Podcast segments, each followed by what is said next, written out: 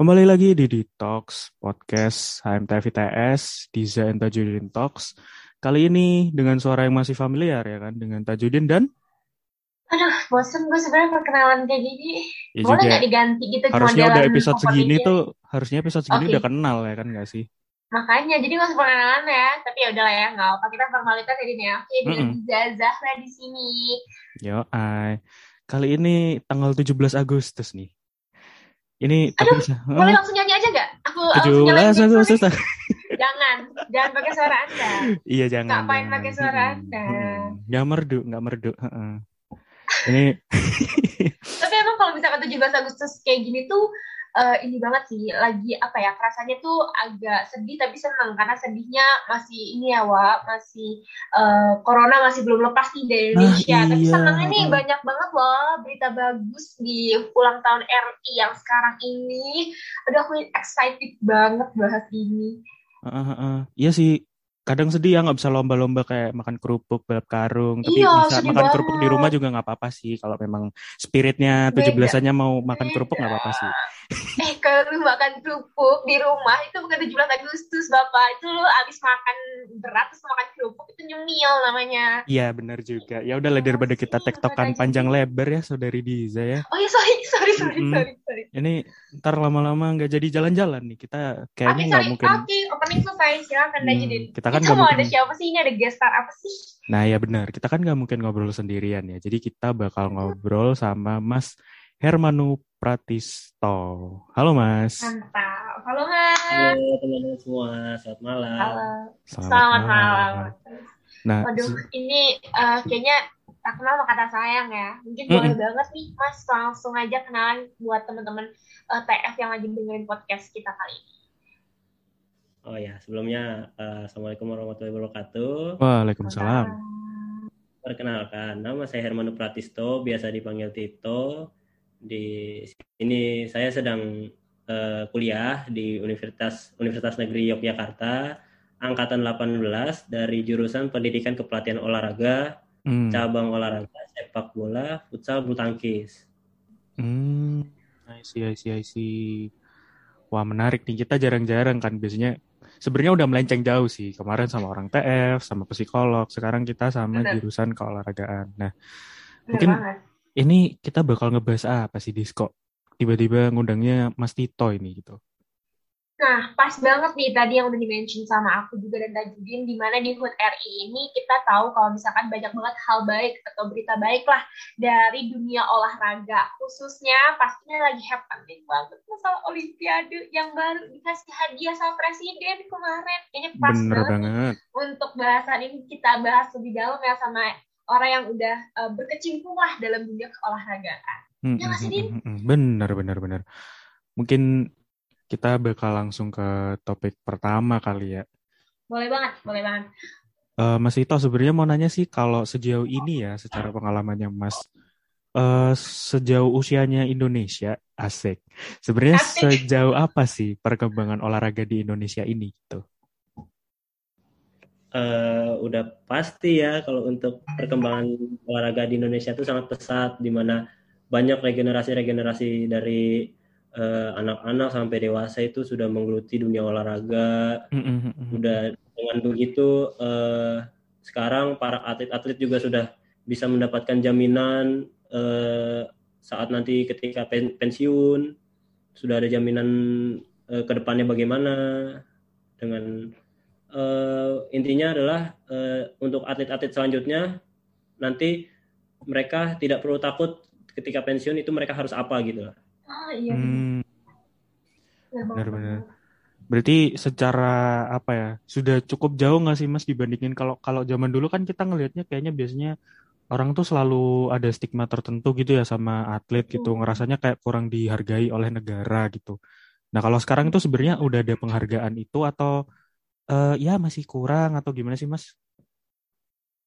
Oh ya jelas eh, bedanya sangat jauh. Kalau dulu eh, para atlet itu dipandang sebelah mata. Nanti kalau kamu pensiun bakal jadi apa selanjutnya? Mm-mm, harus mm-mm, apa? mm-mm. kalau sekarang itu eh, sudah ada jaminan. Contoh kayak eh, Asian Games eh, 2018 lalu. Para Hmm. atlet yang juara minimal juara 1 2 3 itu sudah dipastikan akan menjadi PNS. Hmm. Jadi eh, itu mungkin sebagai motivasi untuk para atlet di usia muda ya. Benar, benar, benar, benar, benar. Jadinya, jadinya para atlet termotivasi dan tidak ada rasa takut untuk menjadi atlet gitu loh. Iya, iya, iya, iya. Jadi nggak lebih fokus ke olahraganya ya, nggak perlu takut masalah kayak jaminan keuangan dan segala macem gitu sih. Benar, benar, benar. Iya benar. Iya, iya, iya, iya. Oke, lanjut, Soalnya- Dis. Soalnya ini relate banget sih, gara-gara dulu waktu kecil, lu kayak gitu juga nggak sih? Dulu waktu kecil tuh kita pengen banget jadi atlet. Kalau gue iya loh, gue pengen banget jadi yang namanya atlet bulu tangkis. Tapi tuh kayak Mhm. orang tua tuh, ya ampun nanti atlet eh, gedenya nanti gimana. Selalu ada ada stigma yang nggak enak lah tentang Mhm, atlet. Tapi mhm. sekarang tuh sangat disupport banget ya, apalagi yang eh, bisa dibuktikan dari yang Olimpiade kemarin juga kalau semua cabang olahraga yang memang meraih prestasi diapresiasi bener-bener diapresiasi sama pemerintah. Mm-mm. Boleh ini nggak resign PF masih bisa masih? Hehehe. Eh, jangan dulu deh. Jangan, Wah. Anda Anda kuliah UKT mahal, jangan. Udah resign, mm-mm, resign buang-buang. Oke, ini dibahas nih depan Kak Tito nih kan nyebelin nih Tajudin. Oke, eh, Kak mau nanya dikit nih Kak tentang terkait tentang tadi eh, tentang perkembangan eh, olahraga Indonesia ternyata udah meningkat banget lah dari segi eh, apa ya dianggap atau lebih diapresiasi sama yang namanya pemerintah Indonesia. Nah kalau misalkan nih dari Kak Tito mungkin dari eh, knowledge atau pengetahuan dari Kak Tito tentang masalah olahraga nih sebenarnya Indonesia pernah juara yang di bidang mana aja sih Kak? Kayak cabang dominannya lah biasanya eh, atlet Indonesia itu. Oke, kalau untuk dominan menurut yang saya tahu ya. Iya, Hmm, silakan saya- itu dominan tuh lebih di bulu tangkis ya. Hmm. Penyumbang-penyumbang juara eh, dunia tuh banyak di bulu tangkis. Tingkat-tingkatan paling tingginya juga mungkin menurut saya di bulu tangkis. Seperti itu sih. Dan Hmm. eh, sekarang juga banyak dari cabang olahraga yang mulai eh, menyusul apa tingkatan prestasinya selain bulu tangkis juga. Contohnya kayak angkat besi, Hmm, hmm, hmm, hmm, bener-bener kemarin ya. tuh. pamornya sedang naik.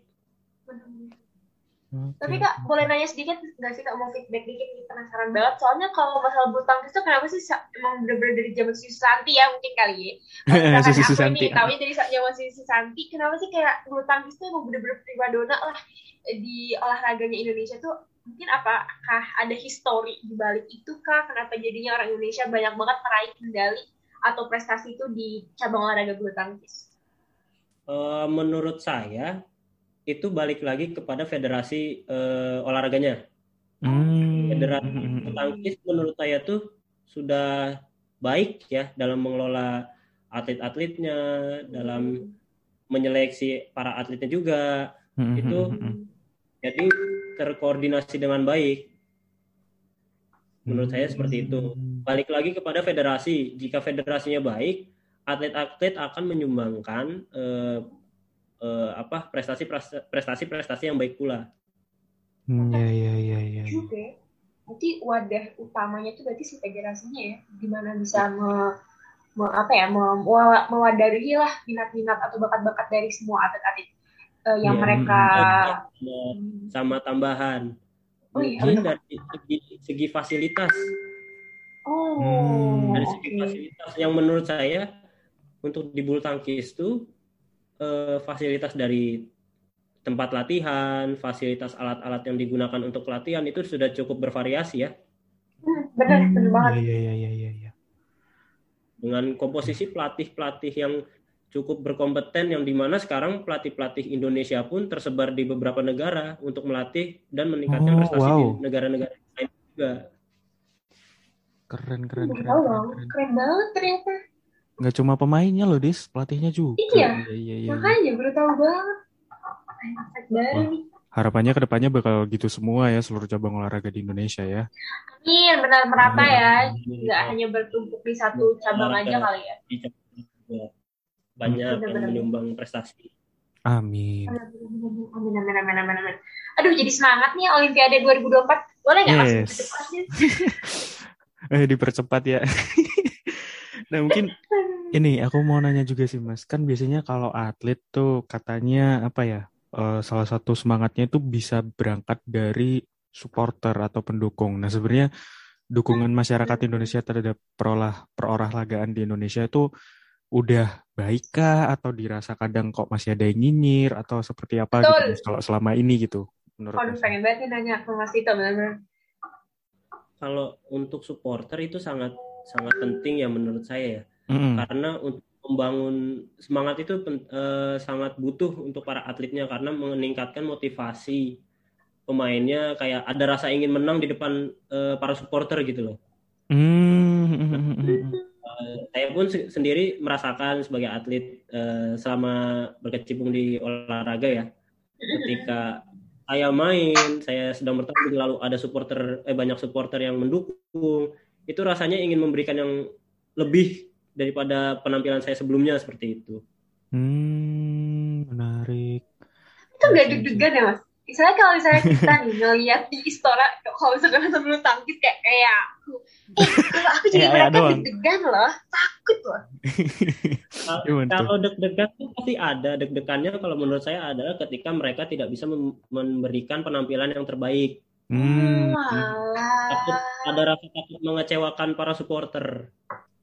I see. Hmm, iya benar. Jadi kayak dua belah pisau gitu ya bisa positif bisa ke arah yang negatif agak nge-pressure juga. Karena Iya. kebayang lah kalau misalnya kayak udah ditonton beribu orang lah, eh, kayak Mm-mm. misalkan bulu tangkis tuh di Istora, misalnya Indonesia Open, terus kayak kalah misalkan di final tuh kayak mungkin mereka juga ini kali ya sedih dan malu juga mungkin Iya, bisa. Soalnya, sendiri karena ya eh, pressure-nya kenceng banget. Mhm. Iya, soalnya eh, banyak juga atlet-atlet luar eh, itu kal eh, cabang bulu tangkis ya, mohon maaf ya, Ya, itu ingin bertanding sangat excited lah untuk bertanding di Indonesia Open karena Mm. supporter Indonesia tuh sangat fanatik, sangat ramai gitu. Hmm. Jadi supporter Indonesia pun menurut saya itu tidak hanya mendukung eh, pemain dari atlet-atlet Indonesia sendiri. Hmm. Oh, Jadi mereka- oke. Eh, supporter Indonesia juga mendukung dari atlet-atlet negara lain. Hmm. Ih, gemes banget. Jadinya atlet-atlet dari eh, negara lain tuh ada motivasi lebih juga. Hmm. Wah. Baru tahu. Kita malah atlet-atlet lain juga takut. Maksudnya kayak, aduh, di Istora lagi gue tandingnya. Nanti dihuin lagi di di Tapi ternyata dia ya, didukung ini- juga. Ini pemikiran netizen. Sorry, sorry, sorry. Pemikiran netizen nih kan. Iya, iya, iya. iya. Ya, Ternyata pasti emang juga. fanatik ya. Masih ya memang masih ada juga ya netizen-netizen yang eh, hanya mendukung ketika eh, atlet tersebut di performa terbaik namun tidak mendukung di saat performanya sedang turun. Hmm. Banget. Ya, Itu ya, ya, masih- ya, ya. Kekurangan yang ada dari supporter Indonesia menurut saya seperti itu. Hmm, banget. oke. Dari cabang olahraga lain juga ada ya yang seperti itu. Tidak dari bulu tangkis juga. Hmm, hmm, hmm. Harusnya lebih sadar ya bahwa kalau sebenarnya emang ada Iya. ups and down ya kan naik dan turun. Jadi mau harus didukung. Ya kalau misalkan atlet itu nggak menang ya pasti dia kalah ya. Itu cuma kayak antara satu atau dua gitu. Kayak Ya, ah. mungkin menang terus ya maka juga kan ada fasenya untuk lagi turun lah ya performanya ya. Hmm, hmm. Iya, Masyarakat- selalu di atas. Benar nih dari Kak Tito nih harus menerima dua-duanya fase dua-duanya. Oh ini pas banget nih kak. Ini bahas Istora, bahas Senayan, Indonesia Open. Aduh, aku pengen banget bahas ini. Apalagi bahas kemenangannya eh, Kak Gracia Poli dan juga Kak Apriani yang wah gila sih. Akan nonton gak sih kak? Semua itu definisi. Oh my god itu keren banget. Kalau dari kakak sendiri tuh bikin dampak segede apa sih ke masyarakat Indonesia? Kalau ke aku tuh aku jadi semangat semangat terus loh kalau nggak eh, ngelihat YouTube apalagi kalau ada Kak Gracia Poli dan Kak Apri. Kakak gitu juga nggak kak? Eh, kalau menurut saya dampaknya itu yang atas kemenangan mereka ya. Iya iya. Hmm, hmm, hmm. membuat terutama membuat para atlet-atlet usia muda tuh eh, berkeinginan untuk juara di eh, ajang Olimpik seperti itu Iya, udah pasti. Setuju. setuju. Eh, ditambah apalagi sama negara oleh atau sama pemerintah itu diberikan bonus saat saat berhasil men- meraih eh, medali Hmm. Nah itu sebagai motivasi tambahan itu untuk seorang atlet. Iya, iya, iya. Nah, Jadi, juga bagi masyarakat pun masyarakat semakin bersemangat untuk mendukung atlet tersebut. Bener, hmm. bener-bener banget, bener banget, bener banget. Soalnya emang iya deh, lihat deh di berita bonusnya dari yang tadi di-mention Kak Tito, bonusnya bisa ngebeli ITS kayaknya. Kebeli TS dong. Ngebeli ITS, ngebeli eh, ngebayarin UKT mahasiswa setengahnya kayaknya bisa deh. Bisa, bisa, bisa, bisa banget. Nggak berarti kan intinya suatu apa namanya kayak berita segar juga nggak sih kalau sebenarnya ternyata Indonesia tuh bisa gitu loh untuk sampai di titik Itu itu dia. gitu. Ya, meningkatkan Hmm. pamor eh, Indonesia juga di ajang bulu tangkis karena Nice. berhasil meraih medali emas. Seperti Bener itu. Mm, mm, mm. Apalagi eh, kalau misalkan sekarang disambungin nih ke kemerdekaan RI nih hari ini nih Mm, mm. itu tuh langsung kayak orang tuh kalau ngeliat berita tuh kayak oh my god Indonesia sekarang udah bisa seenggaknya dilihat lah dilirik lah sama negara-negara lain kalau bulu tangkis itu emang khususnya bulu tangkis ya Mm, itu mm. emang udah mulai ada peningkatan drastis lah gitu apalagi di ganda putri mungkin kalau dari Mm, mm. Kak, eh, Kak Tito sendiri nih ngelihat eh, kemenangannya Grace Apri untuk eh, kemerdekaan Indonesia hari ini tuh gimana sih Kak? Apakah itu bisa bikin kita makin cinta RI anjay? kalau dari Kak Tito gimana nih Kak? Menarik banget. Ya itu eh, pastinya eh, bukan cuman dari atletnya yang makin cinta sama negara Indonesia, ya, tapi masyarakat juga pastinya akan bangga terhadap negara Indonesia yang mampu melahirkan eh, atlet-atlet eh, yang bisa berprestasi di kancah dunia seperti Hmm, itu. hmm, hmm. Hmm, benar, benar, benar. Dan ini kalau nggak salah eh cross check nih mas. Kalau nggak salah dulu pernah ngewakilin Indonesia nggak sih mas dalam pertandingan di Singapura? Ya, eh, Nah, nah nah, boleh tuh sharing tuh mas. Boleh banget Mas sharing. Ini Mas diem diem bain. Boleh banget Mas sharing. ya alhamdulillah saya dulu waktu SMA naik eh mohon maaf eh, SMA kelas 1 SMA kelas 1 Wow, SMA kelas 1. Wow. tahun Itu saya lagi di depan kantin kalau nggak di depan parkiran gitu. Gak ada kebetulan SMA kelas 1 itu kan saya ikut eh, sekolah sepak bola ya Hmm. Eh, itu Mhm. ada seleksi ada eh ada seleksi untuk bermain di Singapura alhamdulillah saya kepilih Uh, Hmm, hmm. sebelumnya posisi posisi saya adalah kiper Hmm, saya iya, iya, kiper iya. bukan pemain nah itu eh, dan kebetulan dari sekolah juga dapat izin untuk bertanding jadi saya izin untuk seminggu lima hari lah untuk Mhm. bertanding dan Hmm. Memang untuk lawan-lawannya ternyata di luar dugaan sangat bagus-bagus semua. Alhamdulillah teman-teman saya satu tim juga pada solid. Dan mempunyai motivasi tinggi untuk juara ya alhamdulillah saya dengan tim saya dengan eh, sekolah sepak bola saya mampu mengharumkan nama Indonesia di kancah internasional. Wow. Iya. Aduh, kalau ingat-ingat SMA kelas 1 gue ngapain ya? Orang udah ada berprestasi kan, balik lagi overthinking. Mentak-mentak tidur siang ya kan. Ya Allah, gue kayaknya jam 1 aja masih di kelas, gue udah udah pengen nangis tuh jam, jam 1. Ini kalau Kak Tito, ini kondisi dari hotel di Singapura. Mm-mm. Kesel tuh jadi. alhamdulillah itulah rezekinya. Iya, itu It- rezeki itu guys. tapi kayak enggak. orang- ada Kita nggak boleh iri di situ berat loh di jadi kiper Iya, di bisa. Kalau nggak sadar ya itu kalau misal kebobolan tuh yang disalahin bukan back, mesti kiper ya kan. Itu beban itu, beban sekali itu jadi seorang kiper. beban buat kiper bermain bagus pun belum tentu mendapat pujian Benar, benar sekali. Bermain jelek pasti dapat hinaan bener banget. Itu tuh sepak bola tuh kayak gitu tuh sebenarnya kalau gol tuh pastinya disalahin kiper.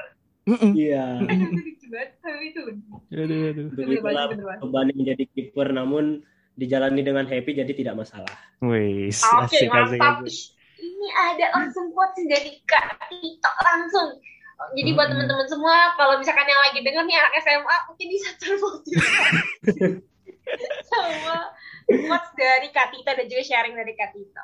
Oh Kak, ini pas juga eh, ngebahas tentang eh, gara-gara uh, prestasi yang dihasilkan oleh atlet-atlet Indonesia di uh, kancah internasional apalagi di olimp sekelas olimpiade.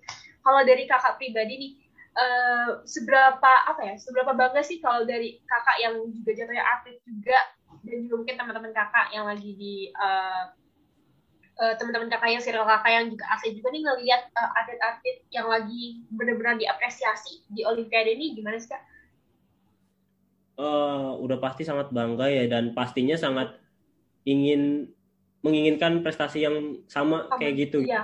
Hmm. Uh, mencapai prestasi yang lebih tinggi lagi itu pasti setiap atlet tuh ada keinginannya. Termasuk saya termasuk saya. Saya ingin juga seperti itu. Amin masih amin, panjang kan bisa bisa, bisa, bisa. amin. Kak Gresia ya, Poli itu tiga puluhan lebih loh. Ditunggu kak empat puluhan lah. Ya. Tepatnya Kak Gresia tuh kalau nggak salah tiga tujuh deh. tiga tujuh. Hmm, iya, iya. tiga tujuh. Aprianinya baru yang dua puluhan hmm. ini uh, senior uh, senior yang memberikan pengalaman kepada junior Iya. Oh iya bener juga ya. gede banget BTW.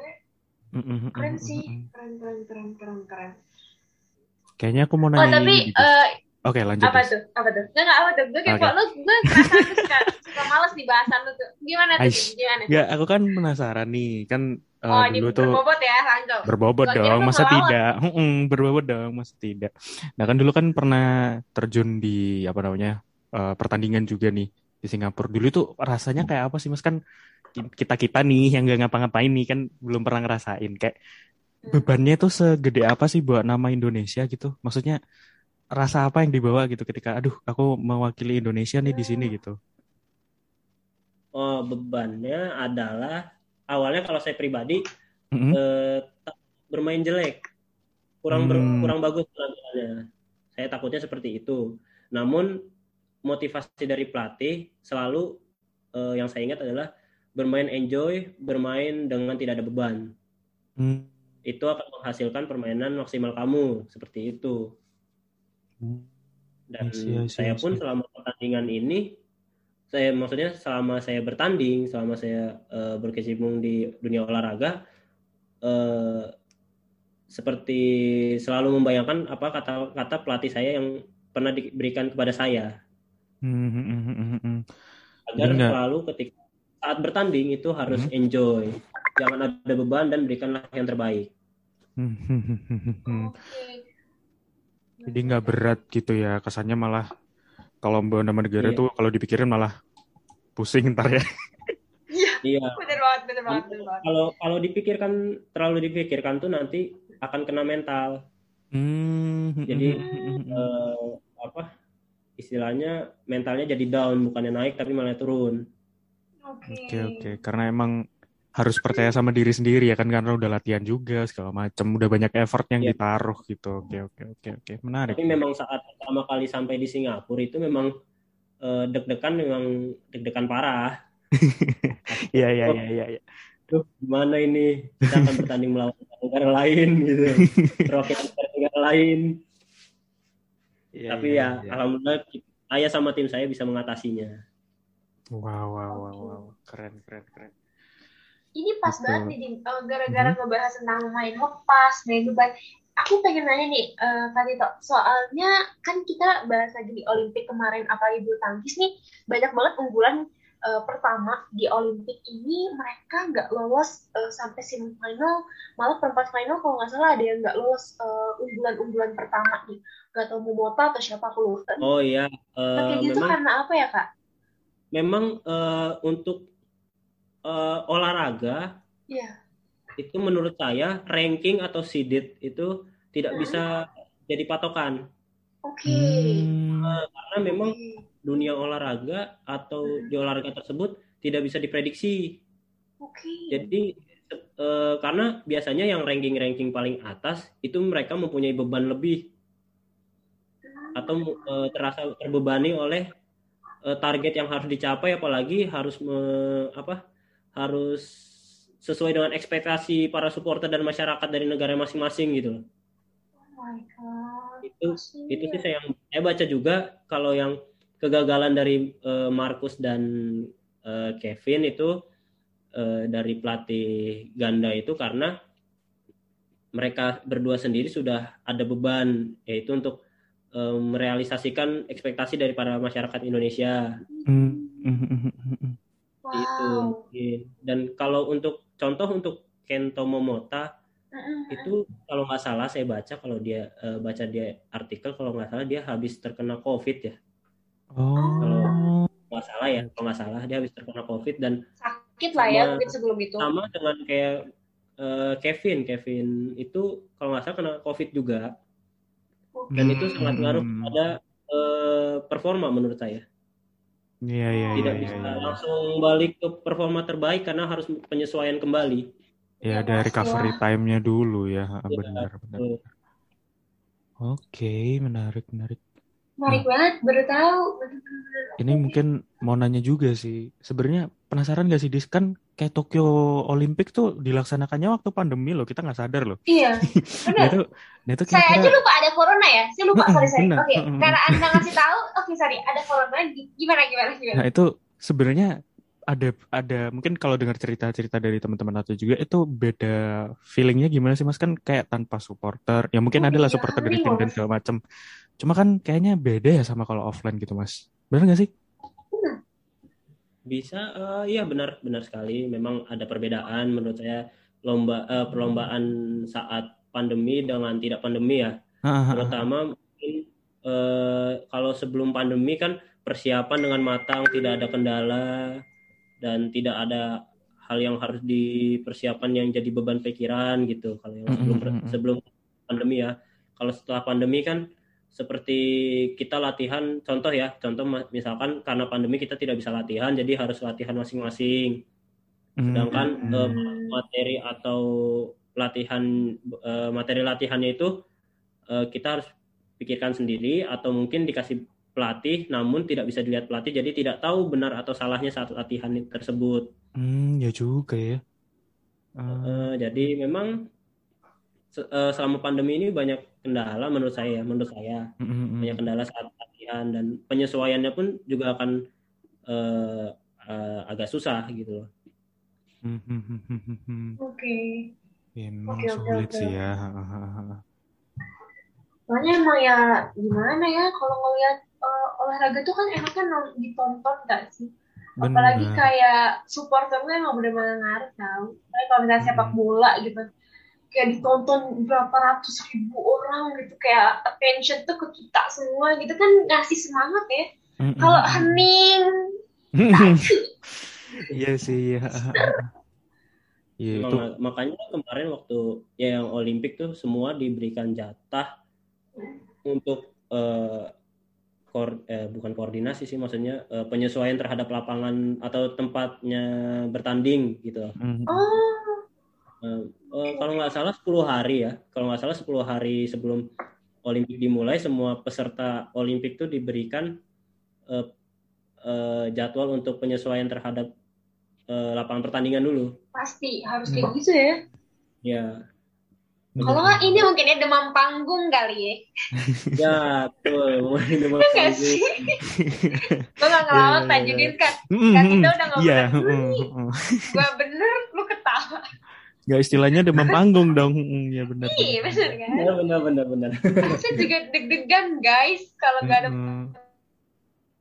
Ya, iya iya iya iya. Ya. Tadi dong demam panggung ya. Ampun, ya ampun. nah mungkin uh, kalau hmm, apa ya secara ini kan lagi HUT RI juga. Kalau menurut masnya ada masih ada harapan nggak sih untuk uh, dunia perolahragaan dan atlet di Indonesia saat ini gitu? Oh tentunya masih uh, hmm. semua cabang olahraga terutama mungkin untuk yang di apa negara Indonesia ya hmm. uh, cabang olahraganya semua masih ada kesempatan untuk berprestasi pastinya. Tinggal hmm. gimana uh, setiap cabang olahraga itu meningkatkan uh, latihannya masing-masing. Terus uh, dukungan dari fasilitas itu menurut saya sangat penting ya. Hmm. Uh, untuk para atletnya. Jadi lalu dukungan dari pemerintah juga terhadap atlet-atletnya untuk berprestasi itu sangat penting. Jika tidak didukung mungkin akan susah juga untuk berprestasi. Hmm, ya juga sih. Seperti itu. Hmm, masih banyak yang perlu diperbaiki berarti ya sebenarnya untuk Indonesia ini. Sudah sudah cukup sudah cukup Masih- berkembang tapi masih masih- bisa berkembang lagi. memang di Indonesia masih ya, memang di Indonesia menurut saya ada beberapa cabang olahraga yang eh, fasilitasnya kurang eh, dilihat ya, tapi saya Hmm, eh, berdoa saja agar Pasti. cabang olahraga tersebut yang kurang-kurang itu mungkin dapat ditingkatkan dan dapat di eh, ya ditingkatkan lah ya untuk berprestasi yang lebih baik. Amin amin amin amin. Amin amin apalagi gara-gara Olimpiade mungkin aja jadinya banyak sponsor ya yang datang Amin, amin. Sponsor datang, sponsor datang. Jadi nggak cuma ke bulu tangkis ya. Amin. Please sponsor nonton ini ya. Ini ada curhatan dari Atin nih dari Kak Tito bisa banget langsung para sponsor membantu para atlet karena sayang banget ya Indonesia tuh berpotensi parah sih. Hmm, Ngeliat hmm. Olimpiade tuh bangga nih Iya. gue. Karena memang Olimpik tuh kejuaraan yang tingkatnya atas ya pasti para atlet juga terutama para atlet Indonesia sangat ingin untuk Betul. mendapatkan hasil yang terbaik di Olimpik. Hmm, benar benar benar benar benar. Ah, emang sih udah udah tadi sebenarnya udah cukup itu ya, cukup positif dalam artian kita udah tahu kalau Indonesia ada berkembang tapi masih bisa berkembang lagi gitu. Benar benar Betul, benar benar benar. betul banget. Itu sebenarnya momentum kali ini tuh apa ya? Cukup bahagiakan buat orang-orang yang masa muda sekarang sih kayak ada opsi tertentu gitu loh. Kalau zaman dulu kayaknya orang tuh nganggapnya atlet kayak ada stigma-stigma tertentu gitu lah. Kalau sekarang kan ada bukti nyata ya kayak mana ada gitu kan. Masa dibilang tidak ada masa depan ya ada dong gitu kan. Nah jadi untuk anak-anak anak-anak muda sekarang atau mungkin yang masih kecil-kecil ya kan itu kalau punya mimpi sekarang lebih nggak ada batasnya sih kalau menurutku. Kayak ya mereka bisa bermimpi lah untuk menjadi atlet yang apa namanya bergengsi gitu. Bener banget. Karena masih ada orang-orang yang kayak, aduh pengen deh jadi atlet, tapi nanti aku gimana ya kerjanya. Tadi Kak Tito udah mention kalau misalkan sekarang udah udah tambah berkembang nih, eh, gimana caranya pemerintah untuk mengapresiasi atau memfasilitasi eh, dari atlet yang mungkin kita akan harus memberikan yang terbaik ya, biar Mm-mm. eh, semakin semua jadinya merata semua cabang olahraga ini langsung kayak dilihat lah sama pemerintah ataupun pihak-pihak yang eh, berwenang lainnya gitu. Wah mantap nih. Mhm. Aku jadi atlet fix besok. Aku daftar. Amin. Tunggu aku kak. Aku aku tunggu nanti. Kita langsung tanding di Singapura. Aja daftar ya. Ya siap kak. Laksanakan. biar biar orang tuh nggak ke teknik mulu dis kalau masuk teknik jadi kita jadi kita ya kan pusing Ayo kita jadi atlet guys. Ayo. Bisa sepak bola, atletik Mm-mm. banyak banyak banyak banyak. Karena- kita menjadi Zohri. Banyak karena sekarang yang olahraganya berprestasi juga udah banyak. nah Betul. tuh bener karena sebenarnya sayang aja gitu masih banyak kayak anak-anak kecil yang sebenarnya punya potensi gede tapi karena Iya. diberikan eh, batasan tertentu malah jadinya nggak bisa Iya. berkembang di jalan itu gitu Dan yang paling penting itu ini Din, dikasih mindset yang kalau dipikir kalau atlet tuh eh, masa depannya kurang atau eh, belum pasti padahal tuh kalau misalkan kita bisa ber- mengembangkan diri tuh bisa banget kan dari Katika juga Mm-mm. tadi bilang semua itu kalau ngelihat ke atlet tuh kita jadi sadar gitu loh kalau semua itu sebenarnya ada di kerja keras masing-masing gak sih? Kalau misal kamu jadi atlet kan juga harus latihan segimana rajin kamu Aduh. latihannya gitu kan. Kesuksesannya Iya, ada di situ gitu. Benar benar benar. Gak boleh males kalau jadi atlet. benar tuh Disa. Nggak boleh males kalau jadi atlet. Gak jadi deh, aku kayaknya gak bisa Drakor nomor satu hidup mundur bisa. mundur anda mundur. Kalau jadi Ya Kak Gracia ampun. Poli tuh harus tinggalin drakor bisa bisa, bisa, atlet. Oh iya harus ninggalin drakor dong. Sorry, Ar- argumen yang valid saudari Disa mantap. Bukan gara-gara takut ninggalin kuliah ya. Oh, takut gak nonton drakor bagus lanjutkan lanjutkan. Itu lebih lebih stres wah daripada ninggalin kuliah. Oh, dan bener. satu time ya. gara-gara harus latihan pagi gimana? Nangis gue ke pelatih nanti. Nanti pelatihnya drama. Saya ketinggalan dua episode drama. pak gitu kan susah kan? Pak dikit lagi pak. Ini ini dari Ikjunnya belum belum belum nembak semua kan gak lucu nanti gue kalau gitu ke pelatih gue kan. Nah jadi Kak Tito aku gak jadi atlet deh aku teknik fisik aja. Aduh. Gampang nah. banget beloknya. Mungkin besok gue jadi ingin atlet lagi. Iya, ya, bisa. Ya, nanti kalau misalkan nonton YouTube Kak ya pasti langsung pengen jadi Itulah gimana mood Giza Azara. Aduh. Ya Allah. Akhirnya Ini kayaknya hmm? gak kerasa banget kita kayak udah nyaman tapi kayaknya gak usah di-record gimana? Terlalu banyak bercandanya nih. banyak ngakaknya nih. Tapi ini gara-gara eh, 17 Agustus. Jadi kita harus have fun, mm -mm, jangan stres. Bener. Merayakan ya kan kita harus merayakan. Bener merayakan. 17 Agustus ah.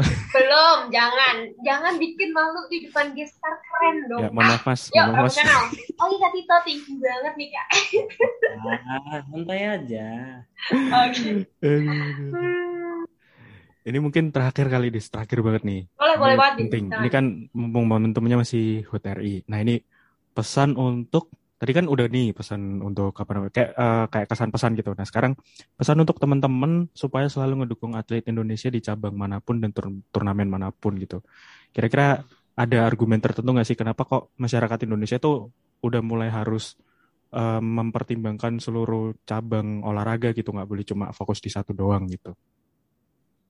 Eh, menurut saya sih kalau untuk mendukung tolong eh, apa jika atlet tersebut sedang di tingkat performa yang baik tolong tetap didukung tetap disupport agar eh, motivasinya tetap terjaga dan mentalnya juga mentalnya juga terjaga jika atlet tersebut sedang dalam performa yang kurang baik itu tetap juga harus disupport agar eh, motivasinya kembali naik dan rasa ingin untuk berprestasinya tuh kembali tumbuh gitu. Hmm. Emang dukungan supporter itu sangat penting untuk seorang atlet. Benar, benar, benar, benar, benar. Jadi Oke. ketika dia sedang di performa yang buruk, eh, alangkah baiknya tidak dihujat. Mm-mm, tuh netizen didengar tuh ya. Iya tuh, apalagi waktu itu ada yang kalah misalkan atau angkat besi ada yang gagal kan Ah, gak ah. boleh Iya, itu- ya. Itu, itu tidak baik itu untuk atletnya sebenarnya. Mm-mm, Itu ngaruh banget ya kak langsung ke mental. Maksudnya at- atletnya langsung kayak cuek kah? Atau kayak aduh iya banget nih netizen bener nih aku tadi jelek mainnya atau atlet itu lebih atau tergantung pribadi kak kayak gitu. Sebenarnya walaupun atlet tersebut bilang tidak apa-apa jika netizen kayak gitu atau para supporter menjelek-jelekan seperti itu, atletnya bilang tidak apa-apa itu menurut saya eh, enggak juga ya soalnya Bener. Masih ada sakitnya juga ya. Lah, gila. itu pasti masih ada sakitnya kayak terus juga akan kepikiran eh, saya harus apa agar agar para supporter itu mau support saya kayak gitu Ya Ah, iya juga sih. karena saya pun juga pernah di posisi seperti itu gitu loh Waduh. Aduh. Tuh, dengerin siapa yang pernah bully Kak Tito, gak boleh. Ba- berhadapan sama gue dan Tanjungin. Nah, Gak bisa. gitu Gak boleh. Nah, gitu emang eh, saya juga pernah di posisi itu dan Ya. eh, atlet itu tersendiri eh, sendiri pun juga akan eh, introspeksi diri ya Iya. mm-mm. akan eh, ada rasa ingin juga untuk memperbaiki penampilannya saat pertandingan next atau Mm-mm. saat turnamen berikutnya gitu Itu ah, bisa membuat jadi semangat tapi caranya juga salah ya dia diturunkan gitu. Alangkah baiknya kan kita dukung ya supaya kayak ayo lebih pasti bisa kok gitu kan itu Benar. lebih naikin mood gitu ya. Ya, mungkin jika lagi turun terus eh, ada yang mau support tuh pasti motivasinya akan Lebih eh, kuat ya. baik lagi gitu Mm-mm-mm-mm. Iyalah dis, kayak bayangin bayangin dihujat netizen tuh, lu dihujat sama tetangga aja kesel ya kan? Eh, bukan lagi. Dihujat sama kakak sendiri aja udah emosi, Pak. Bener ini, tetangga. mm-mm. ini orang rame-rame di Twitter, anonimus rame-rame gitu kan? ngehujat. Mm. Padahal, padahal atlet itu kalau misalnya kita kayak uh, lihat dari uh, apa ya backgroundnya tuh mereka udah latihan siang pagi malam Bener, subuh bener. jam ha-ha. 3 baru beres jam 3 subuh atau gimana kan kita nggak ada yang tahu ya usaha orang untuk latihan abis-abisan untuk olimpiade misalkan yang kemarin masih ada ya elah udah udah gagal aja lihat tuh atlet A udah sampai babak ini gue nggak Hmm. ngerti deh netizen kayak gitu gimana nih?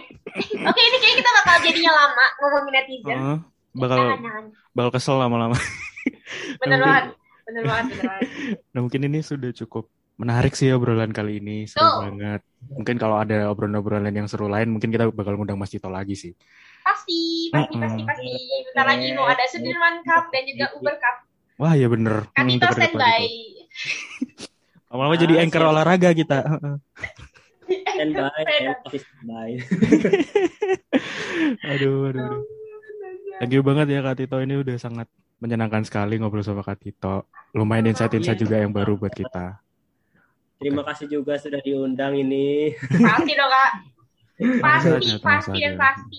Berarti kakak Hmm. bakal langsung jadi eh, gestar eh, ini ya, gestar selalu ya. Ntar, ntar pokoknya kalau kita tunggu Kak Tito di podium lah ya. Pasti siap. kak, kita langsung undang kakak apa pun tentang Olimpiade atau Asian Games, SEA Games, pokoknya di- dicari Herman Prastito, nah, langsung kakak langsung kita undang. Kita-. Kita tunggu ini juga di kita tunggu Kak Tito di podium ya kan. Asik. Amin. Namanya, namanya kayaknya agak salah ya nyebutnya ya.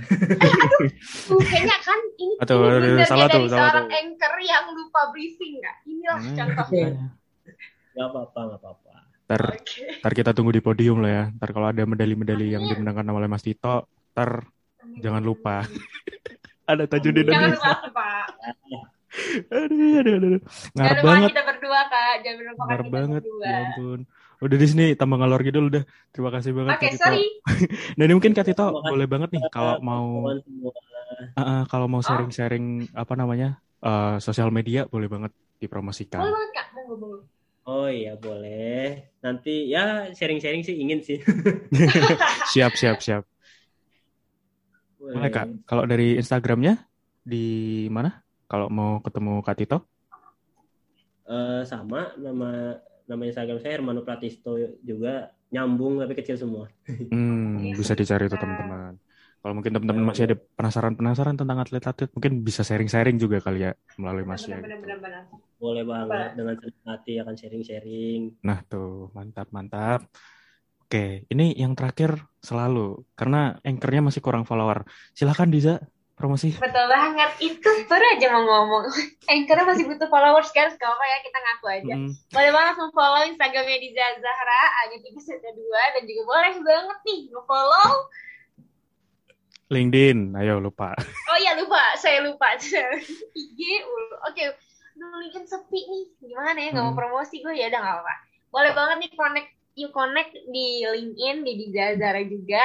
Eh, hanya dua, ya cari aja lah di Zahra. Nah, Walaupun masih sepi terkenal ya, kok, terkenal ya kok, doakan terkenal aja semoga cepat penuh. gampang nyarinya terkenal kok. Nah, kalau saya IG Tajudin Raffi, D-nya 2, I-nya 2. Terus kalau di LinkedIn saya Tajudin Ahmad Raffi, Tajudinnya D-nya 2. Thank you. Mantap. Eh, Mm-mm. naik ya followersnya dan Amin, amin, amin. Amin. Engagement naik, Sebenarnya biasanya engagement. nggak pernah sih kak. Nggak pernah. ya udah Fun kali fact ini ya, ini. Waduh seru banget. Ini kita harus bahas lebih lanjut untuk ke depan ke depannya sih. Mungkin thank you banget sekali lagi Oke. buat Kak Tito. Eh, mungkin Ya, untuk teman-teman buat udah ngundang saya. siap.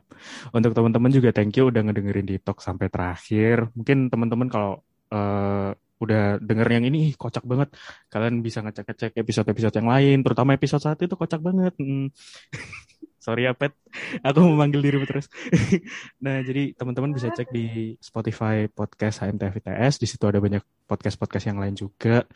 Eh, thank you banget udah ngedengerin sampai terakhir dan thank you buat Mas Tito. Bye bye teman-teman.